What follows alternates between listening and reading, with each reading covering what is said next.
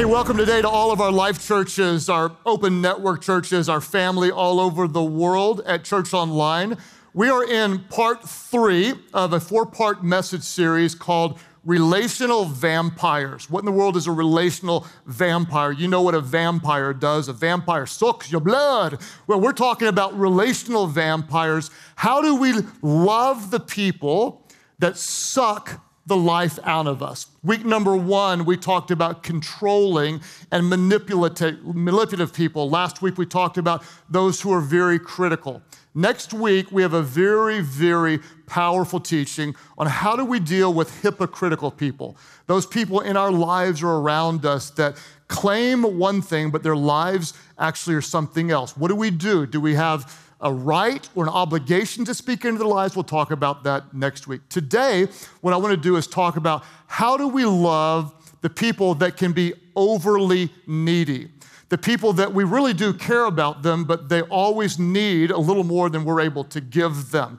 In fact, there is a spiritual principle, and I've told you before, in every group, every family, every small group, every sorority, every team, there is always at least one needy, crazy person. In fact, the Bible says that wherever two or three are gathered, at least one of them is crazy or so, something like that. How many of you would agree there's always a crazy person? Raise your hand. Leave, leave your hands up, leave them up, leave them up, leave them up. I want you to look at the people that do not have their hands in the air right now. Just look at that person and tell them there's always a crazy one. How do we deal with those people who are always in need? How do we love and care for those who are hurting that need a little extra attention or are always in need of help? You know, when you see them, the conversation is going to take a little while longer than some of the other conversations. You know, they'll often kind of dominate, and it's often you may hear the same story that you heard the last time. Sometimes they're negative, they're always a victim. When you do something for them, you do it out of the kindness of your own heart, but it's often not enough. You give, and they seem to want even more. It could be your relative that you really do love, but this person's mostly all alone and really needs more support. It could be uh, the guy in the life group that just doesn't have a whole lot of friends. Or your buddy that's always in need of more money and more money and just a little bit more money and a little more money. Or the insecure person at the office that's always fishing for compliments. Do you like this? Did I do good? And always needing a little more. It could be your friend who is the hot mess are always on the struggle bus. If you know somebody right now, do not point at them, just look forward and pretend like you don't know what I'm talking about. It's complicated because as followers of Christ, we really, really care about these people and we want to help, but whatever we do doesn't seem to be enough. Then, if we start to pull back, to regroup, then we feel guilty because we're leaving them stranded or in need. Uh, we want to help them, but if we help them in the wrong way, then it ends up actually hurting them and can hurt us. How do we love those who are always in need in a way that actually does lift them up without hurting them? And that's what I want to talk about today. We're going to look at three big thoughts on how do we help others without actually hurting them. The first thought, if you're taking notes, is this, and I pray this will sink into your spirit. Number one, when we give, we want to give strategically. We want to give strategically. We want to help them strategically because most of the time we give not strategically, but most of the time we give emotionally. We see a need, and because we care, we just react and do the first thing that seems easy, convenient, or something that actually makes us feel good when we help them. Because emotionally we engage. When someone's in need, we do what feels good or even relieves our guilt. What do we want to do? We want to give strategically. So instead of focusing on just what they want, or what gives us relief, relieves our guilt. Instead, we want to ask, what do they really need?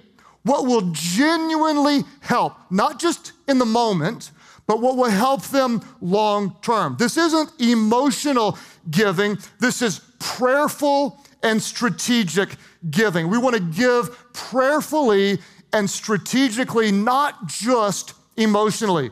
In fact, Peter and John uh, really did this in a brilliant way when one day they were walking by the temple gate and there was a man there that was in serious need. He was unable to walk. And so every day, perhaps some friends or family members would help carry this guy down to the gate so that he could beg and people would give him money. And that's what he wanted. And people would give them what exactly what the guy wanted. When they came along, this is what happened. Acts chapter 3, starting in verse 3, scripture says this. When this guy who was in need, when he saw Peter and John about to enter, what did he do? Let's all say it aloud. What did he do? He asked them for money. Peter then looked straight at him, as did John. Then Peter said, Look at us, look at us. So the man gave them his attention, and what was he expecting? He was expecting to get something from them. What he knew was what those who are really needy know that if you ask long enough, if you are consistent and persistent, eventually there's someone who will emotionally respond to you and they will give you what you're asking for, even if what you're asking for isn't really what you need. Because this guy had learned every single day that if he just relied on others, they would carry him to the gate where he would sit there and he would ask, Give me what I want. And someone would come along and they would feel guilty. And so they would do what is easy, which is give him a little bit of money, and that would help relieve their guilt, and that would give the guy what he wanted when it was never really what he needed. What do we do? We just kind of do what's easy often and helps us feel better. Think about it.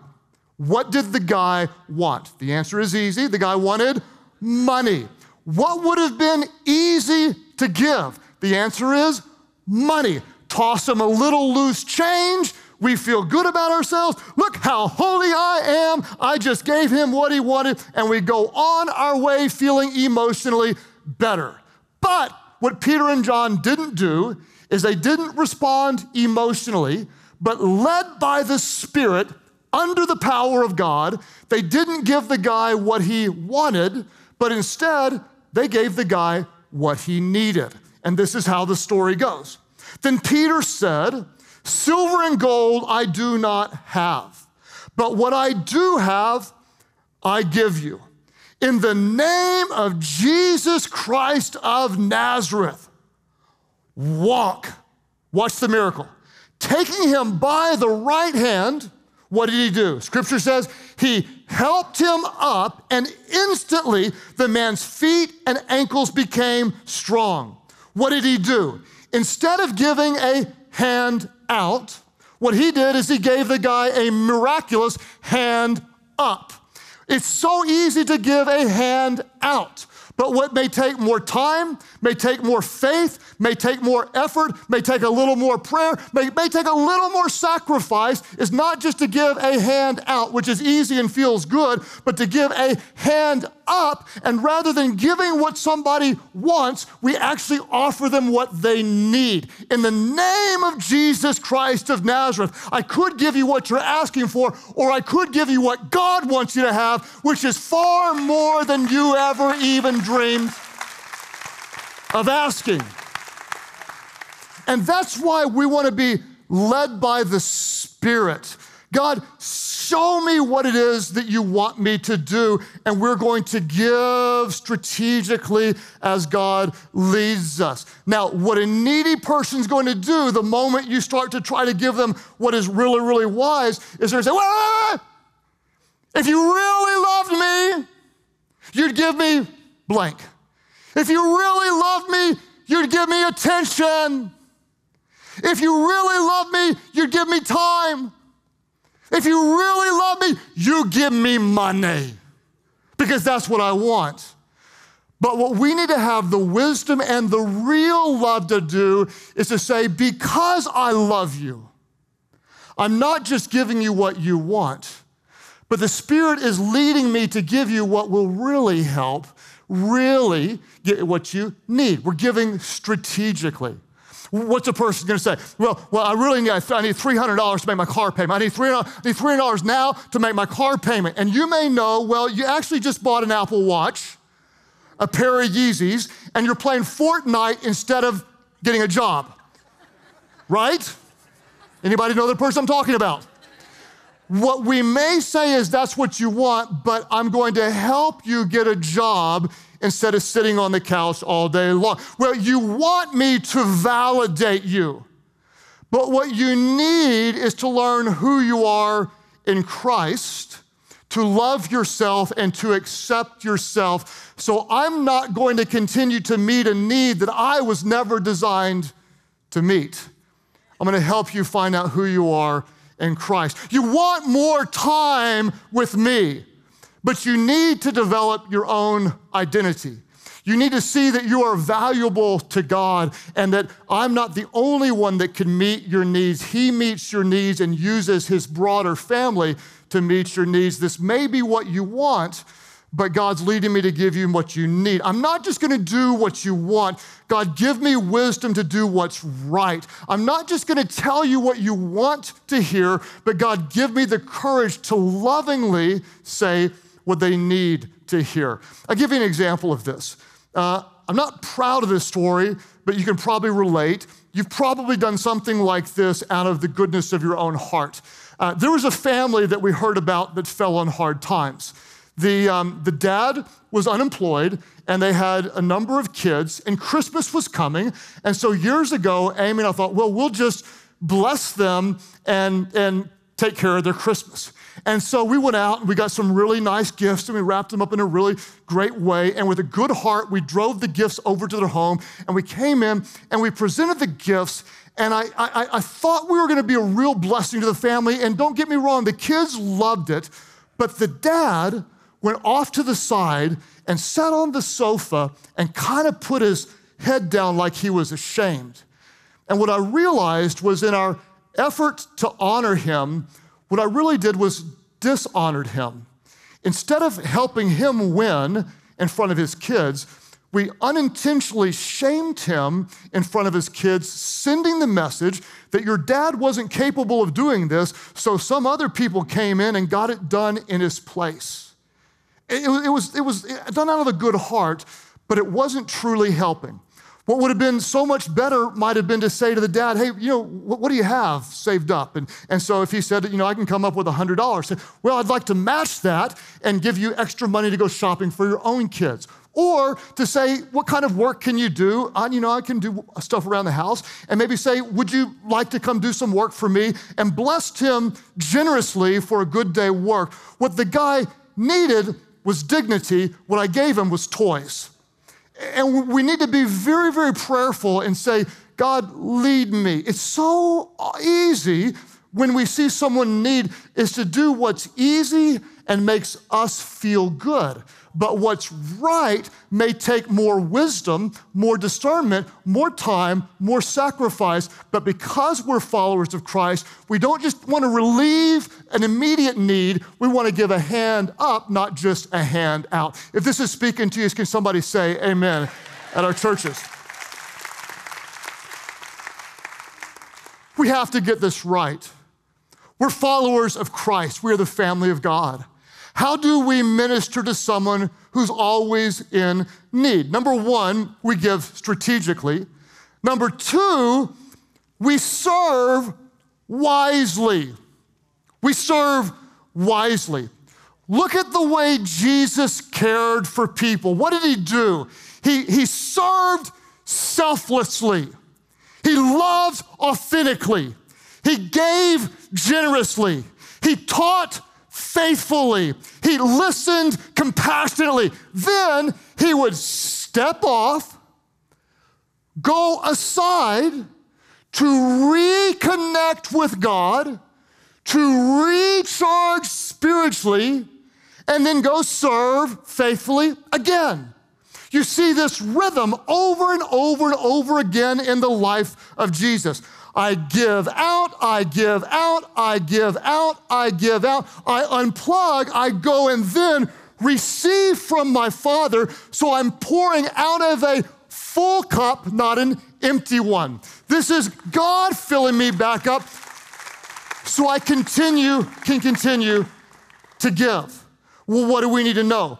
In order for you to keep giving out, at some point you have to stop to fill back up. Here's the way it's said in Scripture Mark chapter 1, uh, starting in verse 35. Very early in the morning, while it was still dark, Jesus got up, left the house, and went off to a solitary place where he prayed. Just me and God, just me and God. Simon and his companions went to look for Jesus.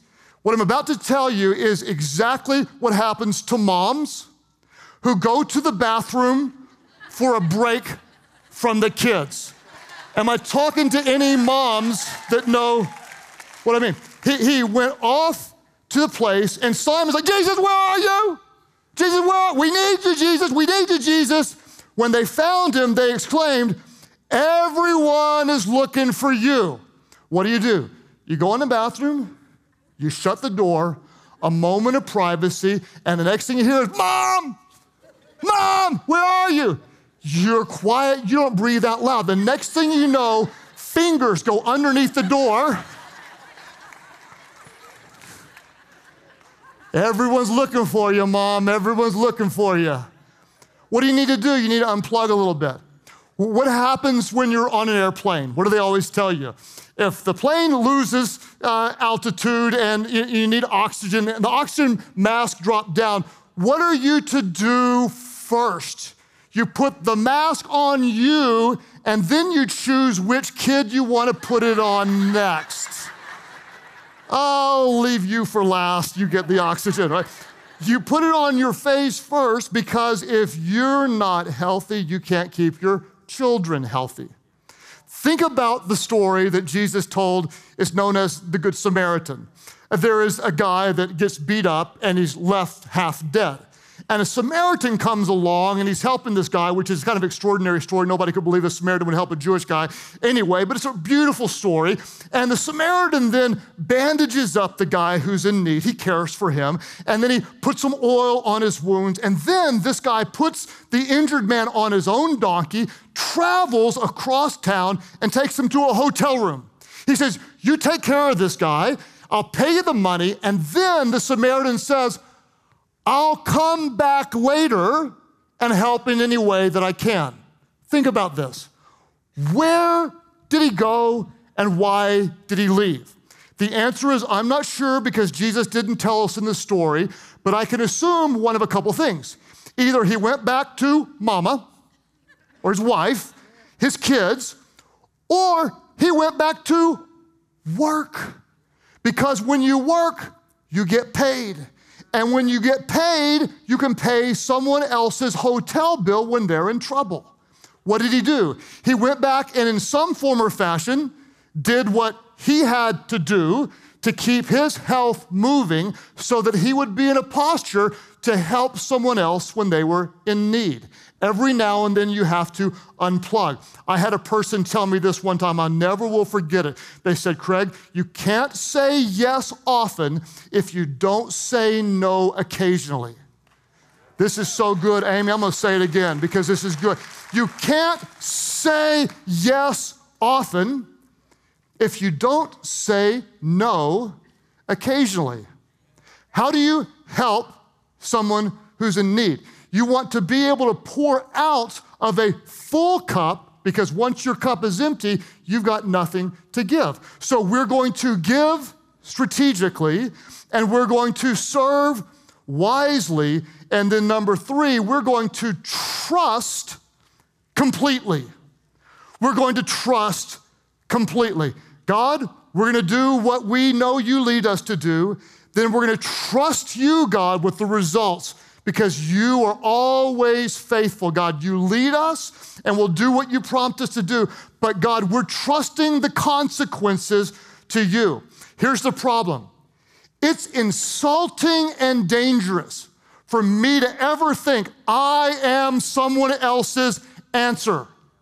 It is insulting and dangerous for you to think that you are the source that meets somebody else's need. It is, it is dishonoring to God to say that we are necessary in every case to see that every need is met. We are not someone else's answer. Jesus is the answer. We are the delivery system. He's the power. We're the conduit. He's the power. The problem is, if you think God needs you to fix everyone else, your God is too small. If you think you're necessary in every way, you might be short circuiting the process that God was already doing because you keep rescuing someone when He set up natural consequences to teach them that you will reap what you sow. How often do you think we might interfere with the very thing that God is doing? Let me say it again. If you think God needs you to fix everybody else, your God is way too small. Paul said it this way. He was teaching about our actions and the spiritual consequences in Galatians 6, uh, verse 7. He said, Don't be deceived. God cannot be mocked. And then he said, A man reaps what he sows. A man gets back what he plants. Whoever sows to please their flesh, their sinful nature, from the flesh will reap destruction. This is God's principle of the harvest. Then he says, the good news whoever sows to please the Spirit, from the Spirit will reap eternal life. We do what's right, we help prayerfully, and then we trust the consequences to God in the lives of the people that we love. This is a principle that is true all through Scripture. There are consequences to behavior. In fact, I love the story that Jesus told um, in Luke's gospel, Luke 15. It's known as the parable of the prodigal son. What happened is there was a dad that had two sons. The younger son said, Dad, essentially, I'd rather you die, but since you're not gonna die, I just want what's coming to me later, and I want it now. Give me your money, I wanna go party. And the dad ended up granting the son his request. The son went out and broke his father's heart. He dishonored every value that the family had. He lived a wild, sinful life. I mean, if it was today, he's out there smoking the funny weed. You know, he's, he's dancing late at the parties with the wrong kind of whatever, you know. And I mean, he, he's, get, he's getting after it. And the father prayed every day. The father, father watched every day. The father hoped every day. You know what the father never did? The father never rescued the son. He loved him enough to let the son end up in the pig pen, eating the stuff that pigs eat. When the son finally went, hmm, this isn't working very good. And scripture says he came to a senses. His sinful decisions took him to a place that made him realize even my father's servants have more than this. Maybe I should go back and apologize to dad and see if he'll take me back, even as a servant. Yeah, I know I'm unworthy, but he came to his senses. The father loved the son enough to let the God given consequences actually play out in his life so the son would come to a place where he could come to his senses. What we need to understand is this rescuing is not always helping. Mama, I'm talking to you. Daddy, I'm talking to you. Rescuing isn't always helping. Sister, you're helping her all the time. Rescuing isn't always helping. Listen, if she's always late to work every day and you are the alarm clock, they may need to lose her job. That's how they're going to learn to get up and be responsible on their own. It, it, it, listen, if somebody's partying their brains out all day long and they may lose their scholarship, they may need to lose their scholarship to recognize there are consequences to this type of behavior. If someone continues to charge up debt, you know, and the vacation and then the purse and the, the outfits and the car, and then they can't make the rent payment, there's one way to learn to make your rent payment, and that's not to buy Gucci purse, you know, in, in the first place. Sometimes you have to let people, and this sounds cruel, this is not cruel, this is actually a very loving thing to do because rescuing is not always the same as helping. My mom did this. She'll tell you the story. Oh, she'll tell you the story. She'll tell you some stories I don't want her to tell you, but she'll tell you when I was in college, college and fell into the wildlife, I went out with the, the guys from my team and we shaved our head and I got my ear pierced. Yes, that's right. And there's still a little hole right here. And I beer bonged so many beers that it was ridiculous. Then I drank hard liquor. Then I got arrested. And then I, and the list goes on and on. And what she did was she wrote me a note and drew a line in the sand. And she said, This breaks my heart. I'm so sorry, but you cannot act this way and receive the blessings and benefits of being my son. The $200 a month that I was sending you, you're not getting any more. I will always love you. I'll always pray for you. Then she said, If you get arrested, I will not be there. I got arrested. She was not there. And she went on and on and on. And she said it was really, really hard for me. But what she did was she loved me enough not to rescue me out of my bad decisions. I hit the bottom. I came to my senses. I was so low, I could only look up. I looked up to the one who is above all, called on his name, and said, If you're there, I need your help. And because she let me hit those consequences, I came to a place where I recognized my need. And the only one who could meet the need that I had for life and forgiveness was Jesus. And I called on him.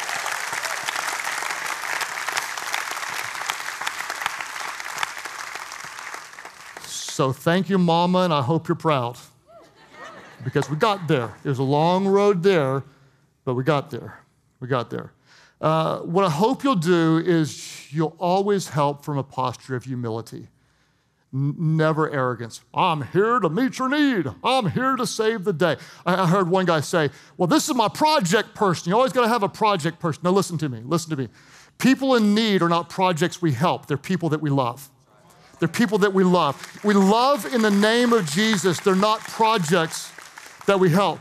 Because ultimately, one day you're going to realize you're in need too.